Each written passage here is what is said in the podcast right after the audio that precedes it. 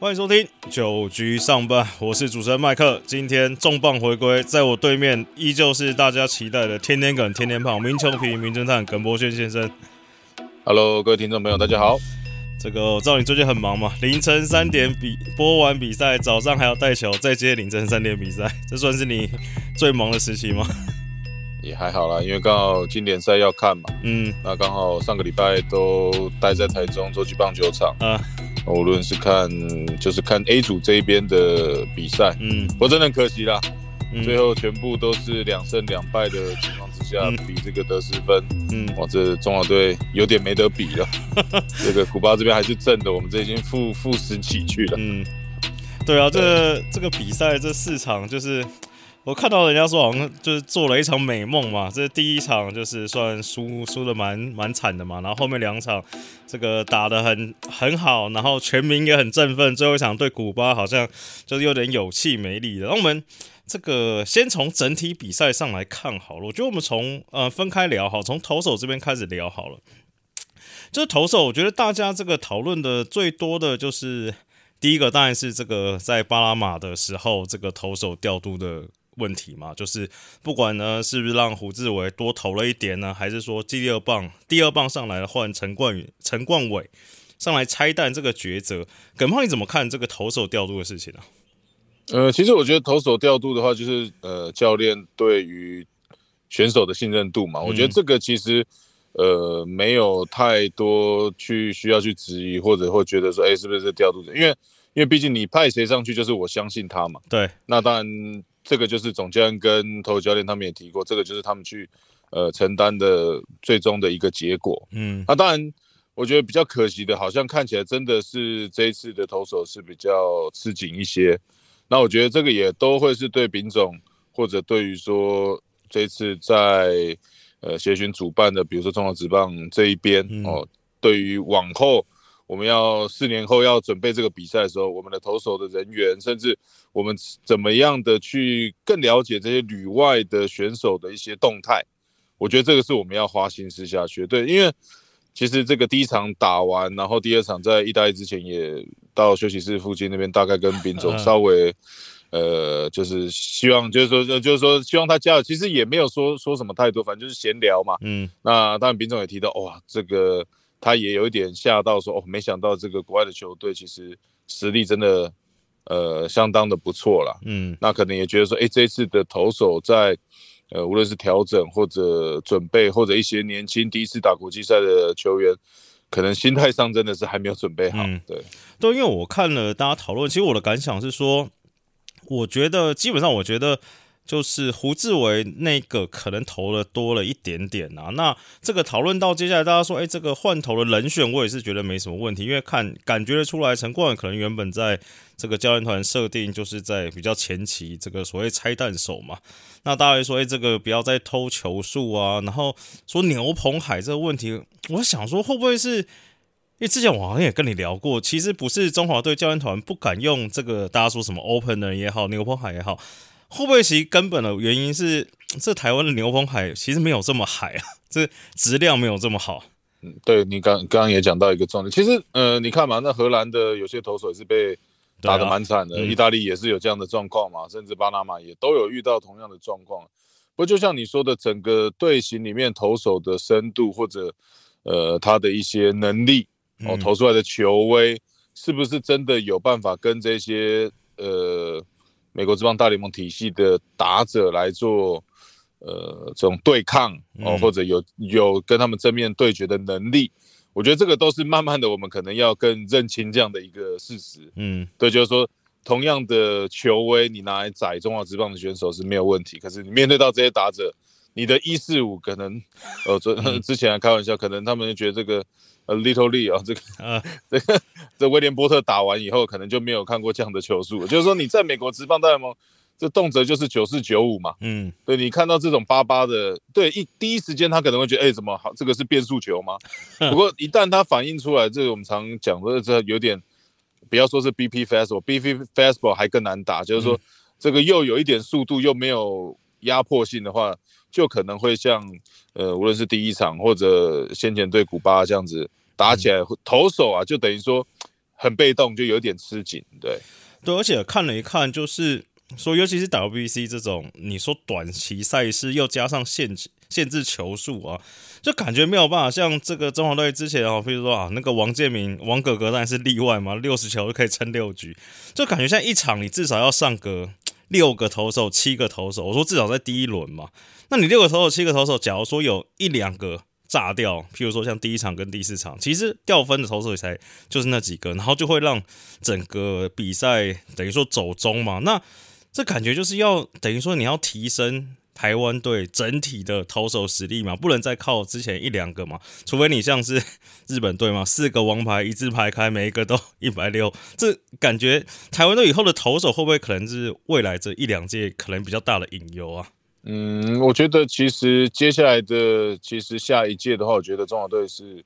呃，可能更有机会的。嗯，刚提过的说，投手里面包含像李玉敏、陈柏宇，哦，甚至刚签去的李承勋、潘文辉，你想想看，四年他在小联盟磨练四年以后，再回来打中华队，那时候可能很多都是二三 A，甚至有一些搞不好都已经上大联盟了。嗯，对，整体的我觉得能力会更好。再来一个面向，我觉得这次表现相当不错的，像吴泽源，对。我觉得这也是值得我们去讨论的一点，就是说，至少说他有两个球路以上可以投进好球带，对，不会像我们之前看感觉上，哎，控球控不准的时候，只能这个硬塞直球进去跟打者做对决，嗯，就没有其他的其他的机会，对，所以我觉得反而就是说，你看吴哲源这样的快慢的一些应变啊，然后有能力的控球投在边边角角，其实还是有办法做使用的，只是说。呃，要找寻像这样的类型的投手，可能会比较符合整个中华队的一个阵型。就是就是说嘛，你要找吴哲仁这种，或者说以前的这种，就是这个潘潘威伦、潘嘟嘟嘛，护国神都。不然你可能就是要找这种，譬如有点像你，其实像今年，其实像江少信，大家也普遍觉得投的也还可以，胡志伟投的还可以嘛。就是你这个，就像你讲，你的 stuff，你的速度至少要到一定的水准，或者说。呃，我想跟你聊一下那个曾俊岳啦。所以第一场这个第一个爆头完全部走中，但第二场其实你就看看他这个内角高速球就硬吃古巴打着，所以感觉 staff 就是我们第一集讨论的，其实这些 staff 或是美国小联盟这种，其实相对来说还是在这种短决赛是比较重要吧。对啊，曾俊岳其实呃那场对古巴也有在现场看嘛，嗯，九三九五的速球再搭配上他的一个滑球，其实都蛮有威力的。嗯，那我觉得第一场就当做是学个经验。那嗯。呃，昨天的比赛，因最后好像他是流鼻血嘛，还是怎么样？就是对啊，对，就没有投的那么顺畅。要不然，我觉得整体内容是非常棒的。再来，我觉得台湾的慢慢也要开始，因为我们常知道播，尤其播中华职棒，有一些选手会会 complain 说，哎，中华职棒在高的一个进垒点一二三的这个位置不太减。对，所以很多其实我们都压低嘛。那尤其你看现在国外的一个打者的一个，嗯，就是说他们的一个打击形态。大概都是这种往天上打，这种由由就是由下往上捞的一个轨迹，所以其实这次你也看到很多投手其实球压的蛮低的，不过被打的很惨，那反而是一些高的 high fastball 去制造回空率是机会是比较高的，所以我觉得，包含像这些策略啦，然后投手的安排跟计划，我觉得计划很重要。你看，意大意大利队这次能够进入到呃。前进到东京这边，最主要是 May Harvey 嘛，对，第一场先发跟最后一场先发，嗯，我觉得这个一定是他们一开始就拟定他们的呃先发人选不是这么多的情况下，也都让这个正中的王牌要去做这样的一个准备，对，那我觉得如果我们可能先前已经有这样的一个计划，呃，因为古巴其实强打者都是右打，嗯，那如果我们机会有机会在最后一场还留一名。无论是江少庆或者呃原先的胡志伟有机会在这边先发的话，看起来那场比赛的这个竞争会来得更好一些。对，因为有大家在讨论说最后一场，其实也不止最后一场哦。其实我觉得连意大利那时候推江少庆，不是大家原本猜王威忠的时候，大家就已经有点傻眼了嘛。那虽然最后最后还是获胜了，那最后一场古巴这个推陈世鹏，就是其实大家也是预料之中，就是说好像也只有他一个人满血了，但是也是有人。在讨论说，哎，那是不是其实可以把这个对意大利的江少庆加王安忠双先发拿来在古巴用嘛？然后，但是又考虑到这个陈世鹏满血，其实这时候丙总应该也是蛮挣扎的吧？可是我觉得有时候在一场定输赢的情况下，就是呃，你输，你可能宁愿输在在自己球队大将里面，对就是说他是我最好的一个先发，我推出去了，嗯，那输我就没话讲。那嗯可能前面想说，哎，先推陈世鹏赌看看，撑个两三局。不嗯过最重要的前面两局就已经奠定了这场比赛嗯最终的一个输赢了嘛。对，就是整个后中华队后面都无力在追赶，所以看起来是会比较可惜一些的。嗯对啊，那我还有最投手上最后一件事想跟你讨论一下哦，就是这个在荷兰其实到后半段七八九局，可能大家都已经有六分的领先了嘛。那其实那时候我那时候心里在想说，就是是不是这个时候可以换个什么好，譬如说邓凯威，只要真的觉得太陡就算，你换个曾俊岳上来偷一下局数，或者给他重拾信心嘛。但是实际上这个品种最后还是比较比较保守的调度，还是把他所谓胜利组这个调上来。那最后也是把宋家豪压上来，也让宋家豪跟这个陈冠宇最后两最后一场没办法上嘛。你觉得你在调度上会有这种这怎么讲？在大赛中，尤其短期赛事，在可能第一场表现不好的投手的状况下，后面这个要让教练团重拾信心是比较难啊。呃，其实这一个调度对我来讲，我自己本身也是有一点觉得可惜啦。嗯就是说我自己我自己在想说，如果要是我的话，我可能会在这个时候再偷偷看。嗯对，就是说在中间，即便我觉得比较大的分差的时候，搞不好我是个，比如说像邓凯威，对，可能再给他一次机会，嗯。然后或者像你刚刚提到的曾俊岳，对。对，那可能不会在，我记得曾呃那个宋佳豪上来的时候，最终好像是还是有五分的领先嘛，对对对，对，那如果以你相信宋佳豪的一个能力，我觉得可能来到三分差的时候再推，其实都还蛮有自信的。嗯就是因为你也知道，明天对古巴其实最重要的一场嘛。对对，那在这边其实还有机会的时候，你把它就用完了，等于说你明天真的是呃手上的牛棚也会比较担心呐、对，好，那聊完投手，我们稍微休息一下，待会回来聊这个打者跟教练团的部分。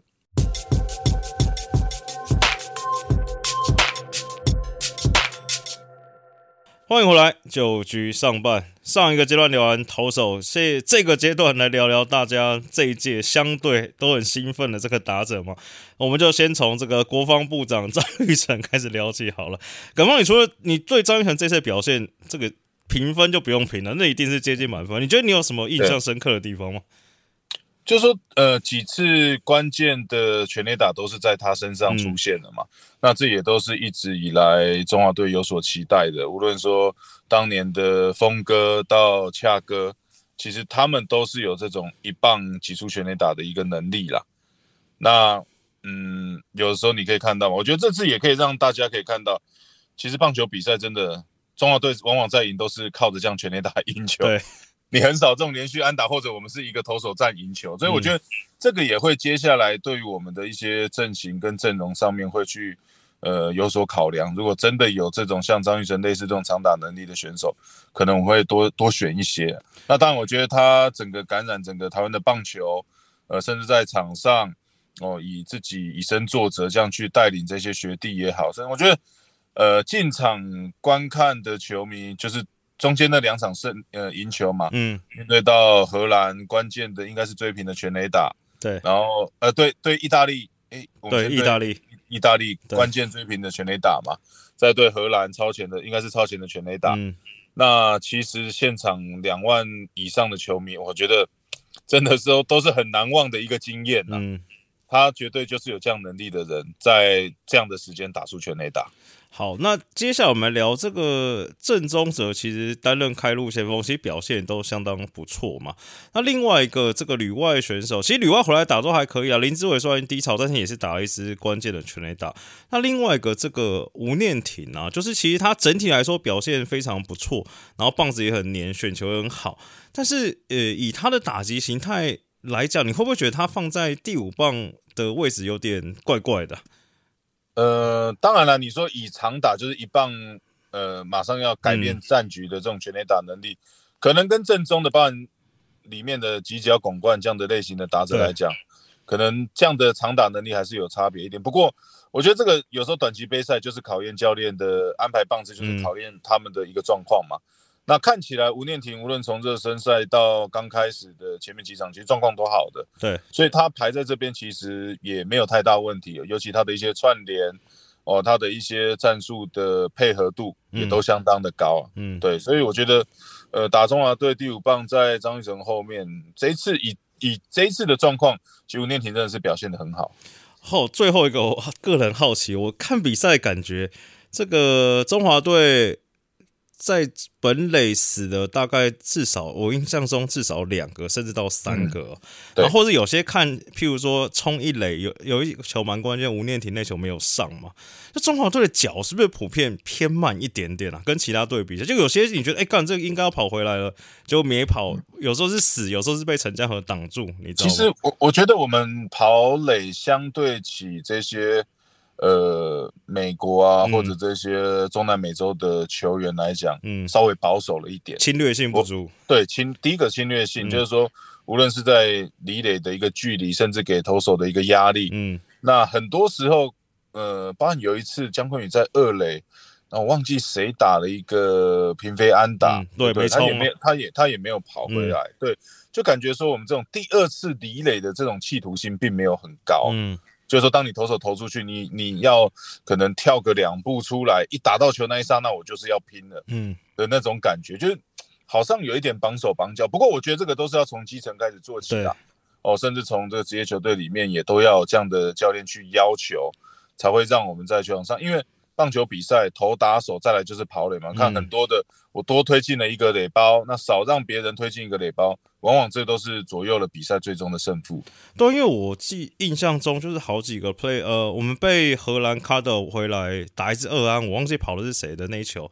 我原本以为也是一个，不要说很轻松了，至少可能有点像这个王威成跑回来那份一样，就至少是轻松的那一种，但是也是死。然后我就想到，刚刚你讲到侵略性，其实我们看美国职棒大联盟嘛，那后来我是那个守护者球迷嘛，其实他们跑垒是很积极，但其实他们整体来说，或是以绝对的这个跑步的速度来说，其实不快嘛。你看像这个，因为他们美国大联盟记录那个跑垒的就类似正负值嘛，那个 Jose Ramirez 跑垒正负值也是很高，但他其实跑的不快，就真的有可能是像你讲，是从小教育就可能要再加强这个部分吧。对啊，尤其包含像你打出去这种。内外野之间的飞球，或者打在呃两个手背之间的飞球，我们往往都会等它落地再跑。嗯，那你看到很多其实呃美国这帮大联盟球，其实一打出去，这个就叫做他的 instinct 嘛，就是说他原本的这种一个反应，或者对于球的这样的一个判断能力真的很好。打到那边，其实我就是说我们常看到在离点的时候，很多跑者会回头去看相对手背的位置。对。我觉得这个就是不要说，好像只要做一个样子，你是真的去了解他站在哪里，嗯，而这个球打出来，你大概就可以判断。就像有一球也是，好像是林立在跑垒还是怎么样，嗯，打了一个平飞球，就第一时间他也是先好像有往原本的垒包二垒线回去一下，然后再往三垒跑，所以你就已经错失那个第一时间有机会拼本垒的机会。所以我觉得这个还是得从呃平常练习去做这样的一个判断。那甚至我觉得有时候要更大胆一些，出局就出局。嗯，就说你你跑，就像我们打跑讲的嘛，你跑了，呃，打了一个平飞球、高飞球，真的来不及，你就你就拼命冲嘛，拼看看会不会打到一个落点比较巧妙的位置。对。好，打线上最后我们来看一下，就是未来的展望了。因为我那天查了一下，其实今年的打者，大家都说打者已经换血过了嘛。其实你说，其实像姜昆宇啊、郑宗子其实都很年轻，相对大的，譬如说像是吴念婷才三十岁，林子伟二十九。啊，大王是三十岁嘛，王威成三十一，就是你这些三十三十一，你可能要再打一届，好像还可以拼。那我们在这个小联盟也好，或是中职未来，有没有一些你觉得可期待，可以有可能可以在下一届或是十二强的时候就可以进来的这些对中华队有帮助的一些棒子？啊，绝对有啊，包含像费城费城队的李浩宇，对。哦，这次在热身赛其实也差点打了一支满贯全垒打，中外也最深远的一个位置。那无论是他的挥棒的速度、击球的一些能力，呃，甚至他天生的这种 power，我觉得都是有办法跟这些这个中南美洲的球队啊，或者美国球队来来抗衡的。嗯，对，所以我也蛮期待接下来无论是嗯亚奥运啊，甚至刚你提到的十二强，那甚至下一届的经典赛，我觉得哦，他都会是正宗的一个。主力球员，那你看刚提到姜昆宇，我觉得游击绝对没有问题嘛。这次手背表现也几乎一百分的一个位置。嗯那你内也在搭配郑中哲，那再搭配这个士官长，对，呃，国防部长已经啊升级了，对，哦，已经升级了，国防部长啊嗯，三军统帅三，军统帅，对，还有人说请他出来选总统的，对啊，所以我说再加上呃张玉成，嗯那包含像李浩宇，嗯那，刚刚讲的吴念婷，其实整个内野阵型是相当的完整啊。对，不过我觉得其他位置也需要的好好来呃探讨的，就是捕手的位置、对，哦。我觉得巩冠的打击绝对是没有问题，不过这一次比赛的确是呃看到有一些他还可以加强的地方。然后哦无论有桃园桃园球迷说黄志鹏就被他害了，对啊，无论是他这种现在很很要求的这种 framing 的工作，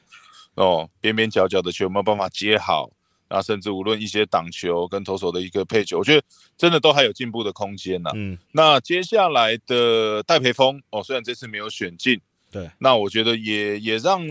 大家稍微教练团稍微看一下哦，无论是高宇杰、吉吉吉要巩冠，在这些比赛教练都有看到了嘛，也都嗯给他们机会了。那能力就让教练自己去评断。不过戴培峰是左打的捕手，嗯，那他的呃防守方面，我觉得尤其在去年的富邦的赛季，我觉得他已经证明他是一位可以天天先发，甚至可以带领呃投手的一位好捕手。对，那打击也是有一些 power，就是说左打你也不知道他什么时候会把 突然敲了一发全垒打。对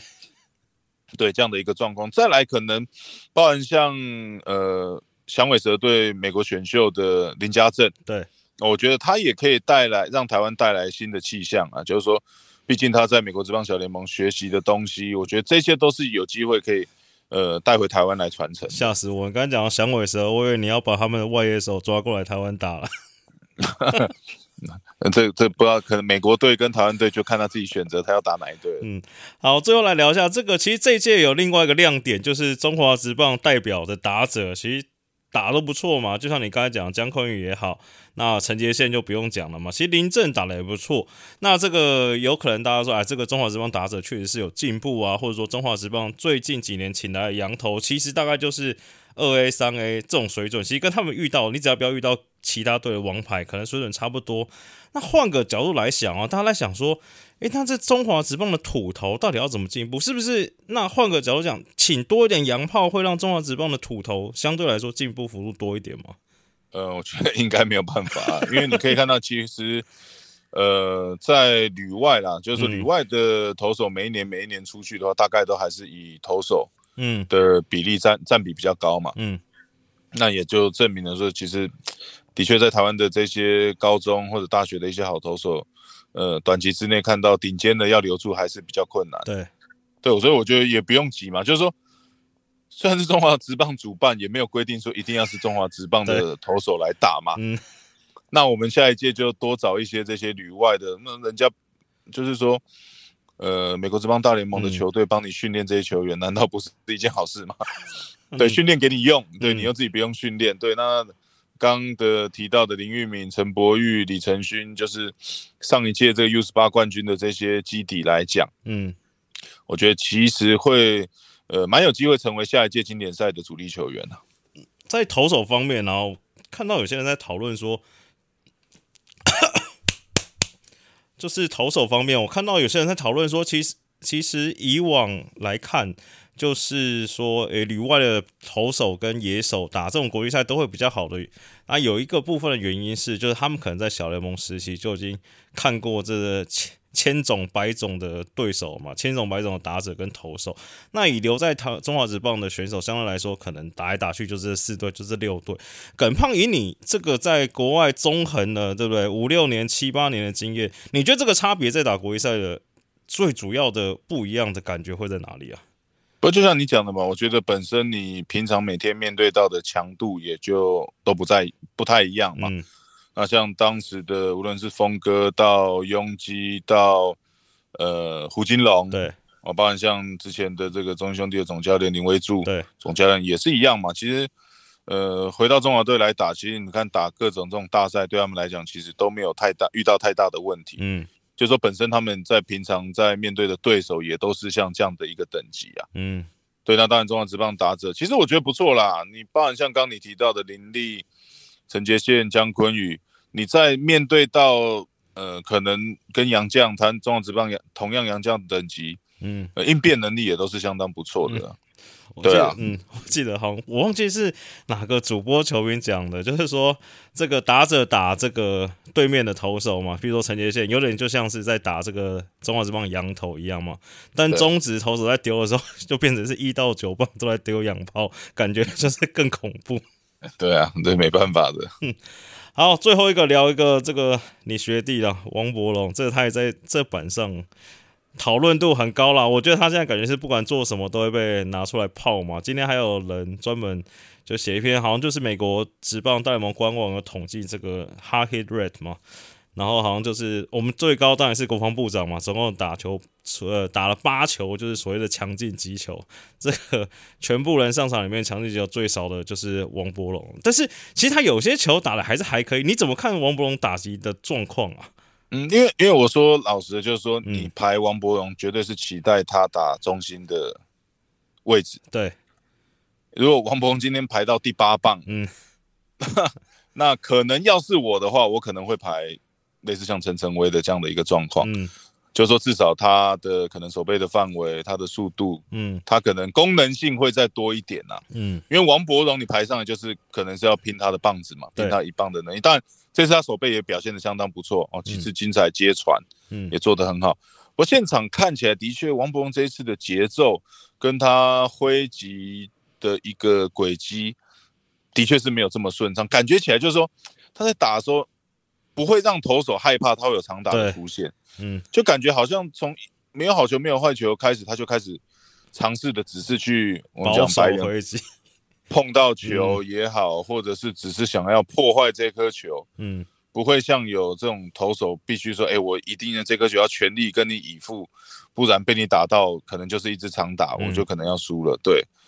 对，所以我觉得这个当然也希望王博文可以赶快的找到他以往的身手，嗯，呃因为他现在也还是在呃日子继续努力嘛。对，对，那当然也是祝福他了。当然这次表现也不错，那也很辛苦，那希望他可以赶快的找到他的一个状态。好，最后我们来聊一下这个教练团好了啦，教练团就可以打分数了吧？我觉得你帮你的好朋友丙总打分数，我觉得表现不错，甚至有人在讨论说下一届，我觉得这个丙总应该也是首选的啦。除了呃当个第一场鬼鬼撞墙，我也不知道为什么。对啦，我觉得呃也真的很难帮人评分啊。不过我觉得大家都是尽力的在讨论。那对于丙总来讲，呃，这应该是他国际赛第一个经验吧？以往都是当当投手嘛，对，呃，入选国际赛，那第一次要整个统筹，甚至跟教练团的沟通。呃，我相信各个部门，那这次跟他协调，甚至跟他一些沟通，那丙总也都放了很多的权力哦，无论是在投打这一边呐、嗯，那我觉得中间其实打了两场相当漂亮的比赛对，哦，无论是在棒次上的调动、代打的时机、换头的时机嗯，哦，那也都有展现出兵总的智慧了。那我觉得这次就当做一个很好的经验，那下一次比赛应该一定会有更好的一个表现。好，以上就是这次的这个节目内容。虽然中华队最后很可惜啊，这个不止没有晋级下一轮，这个下一届这个算完失分率之后，还要从资格赛开始打起。但是我觉得就像是很多这些球员在赛后在 IG 上发发的文章也好，其实就是真的也是蛮感动的啦。然后也感谢他们帮大家带来这么精彩的比赛。那其实。就好像是乡长说的吧，含含泪说的嘛。其实台湾棒球看起来还是很有希望的啊，就是只要把投手的问题稍微修一下嘛。那感谢大家今天收听今天的节目，我是主持人麦克，大家拜拜。拜拜。